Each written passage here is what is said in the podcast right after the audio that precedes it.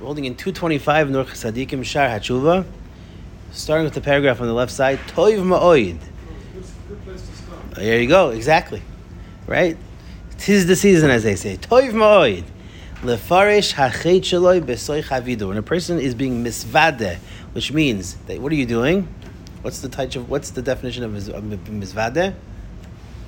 It means to confess your sins, right? In your confession.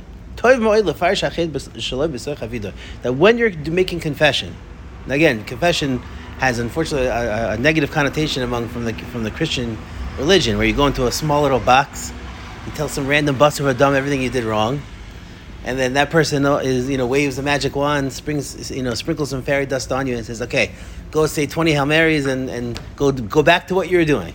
Right? That's not what we do. Our religion, we speak to Kadosh Baruch Hu. When you're being misvade, when you're doing confession,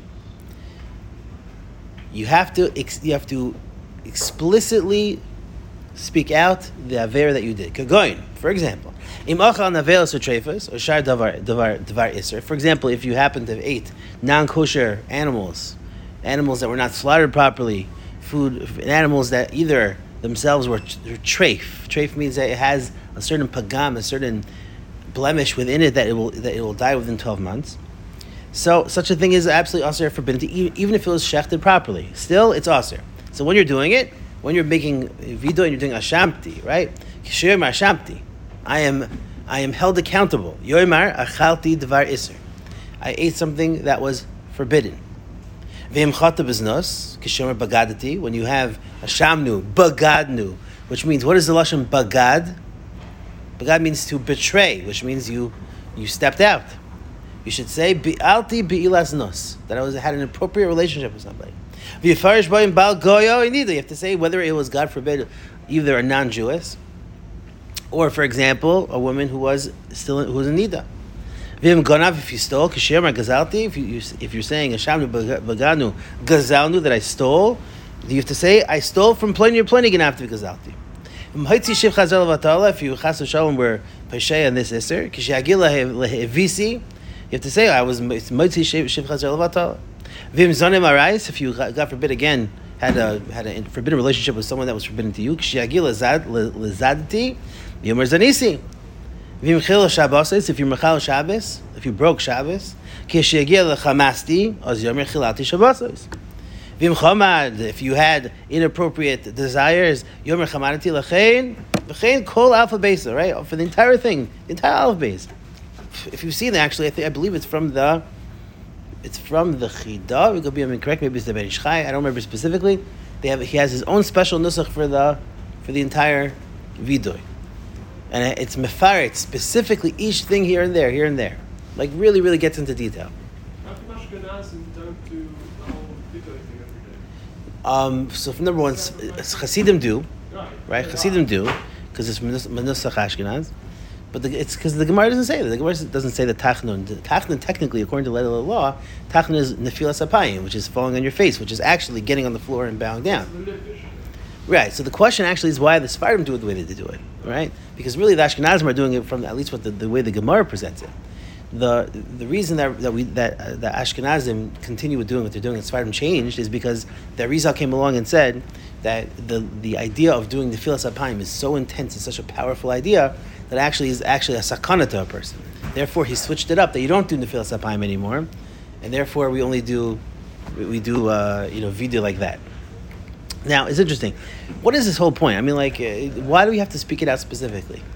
And I think the answer is obvious because when a person is confronting the particular issue, when a person is forced to confront the issue, when a person is forced to confront the specific action of that they did, that's a really intense thing. It's very easy to tell somebody, I'm sorry, just be like, oh, I'm sorry. I, I feel bad. The thing, if I hurt your feelings, you know, people do this, but right before Elul, right before you know, right before Yom Kippur, or Rosh Hashanah. If I hurt your feelings, please be, please be of me. They'll send out emails. Even worse, they'll post on a on a WhatsApp status. If I was Michael, you please forgive me. That's not the halacha. The halacha is you have to go to the person specifically.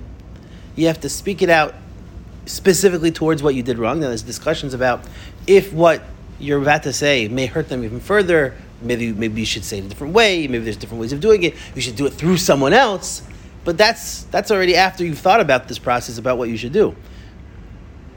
That's before, that's already after you've thought about how to actually confront it. If you're unwilling to confront the actual aveira that you did, then it's not called tshuva. It's very easy to hide behind things. That's why you can't lie, which is a lie, but you can't hide behind the vague, the vague lotion of, oh, I feel bad. I'm sorry. I hurt, if I, if I hurt your feelings, like I said before, if.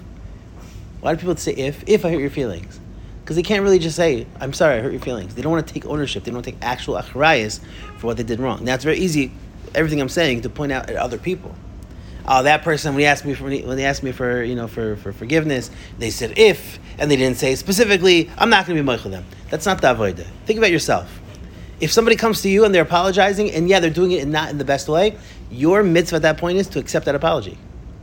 That's your avodah. Your avodah is is to accept and to appreciate the apology, despite the fact that it's not exactly what you want.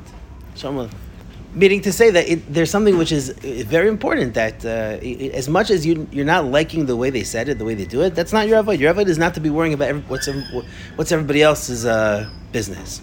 Your job is not to check their tzitzis. Your job is to check your own tzitzis. As a euphemism for making sure you're doing the proper thing. But if somebody is coming to you and not apologizing the proper way, we're speaking about this idea. I'm, I'm 225 in Orch Sadiqim, speaking the idea about how, about being mefaret and specifically speaking out the actual aveira that was done. We're saying because when, when you're doing it, when you're when you're making an apology, it's not enough just to va- in a vague sense just say I'm sorry. Oh, I feel bad. If people say, for example, to save face, they say, if I hurt your feelings, then please be me. Again, it's very easy to if. For me, if. You hurt the person's feelings. The person is upset you. The person told you you hurt their feelings. Well, if I did, then I'm sorry. Because why do you do that? Because you're, because you're, in a sense, still trying to hold on to the last bits of maybe I'm actually right in this one. But take, you're not taking full ownership and full achrayas of what you're doing. It's very easy to do that. Unfortunately, that's not called tshuva. That's not called asking mechila. Asking mechila is taking ownership, taking achrayas, Yes, even when it's uncomfortable and difficult. And we spoke about the idea that if it's uncomfortable for the other person, you may cause the other person more pain. Maybe there's other ways to do it, but it first has to be done through the normal process of I'm going to take ownership. I'm going to take achrayas. I'm going to go to this person and apologize. And we said it's very nice that you yourself personally, you know, uh, you can point out to everyone who does like this. You can point out everybody else's faults, but you have to first point at your own faults and say, when do I do that? When am I taking? And more than that, do I give people grace that even when they're coming to me and apologizing and they're not doing it the way that I want to do it, am I still willing to accept their apology? That's the avodah. Even if you're not doing it in the proper way, you're still expected to, to accept their apology. Their uh, their avodah. Everybody's job is to do their own thing, right?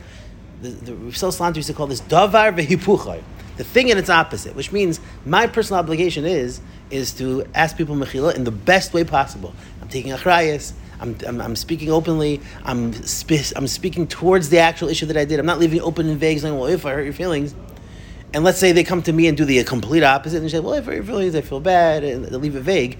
My job at that point is not to say, wait a minute, you weren't mafarit, you didn't tell me specifically, you're not taking full achrayas. No, no, your job at that point is to say, that's my, that's my, that's my obligation to be yasher when it comes to asking an apology. But it's not my obligation to make sure that they do it either.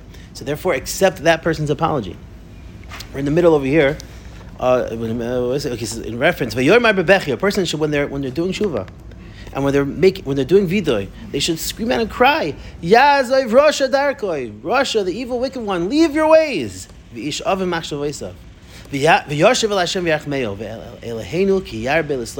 wants our tshuva. Va'az, at that point, yoyoloi, at that point, that type of tshuva will actually be effective. How often to any of us, every single one of us, we go through an Elul, we go through, we go up, we're getting up towards the Yom Kippur Rosh Hashanah, and we feel like the same way we, eh, we always feel. We feel like we're, our not going to work, our is not going to go anywhere. We're going to put it, our best effort, but it just doesn't go, it doesn't do, it doesn't stick. The changes that I wanted to change last year are still around this year. Why? Because we're not really hitting that point in ourselves and saying, yeah, Rasha Yazov Darko. We're not hitting that major point saying, I'm just reaching that level within ourselves saying, I want to do tshuva. I want to do tshuva and to speak it out specifically and openly and honestly and taking achrayas for ourselves. Mirza Hashem, we'll stop in the middle because I don't want to stop on more. But Mirza Hashem is Baruch, we should be Zoichet to a wonderful Elul. We're looking forward to a Gishmaki. Zman.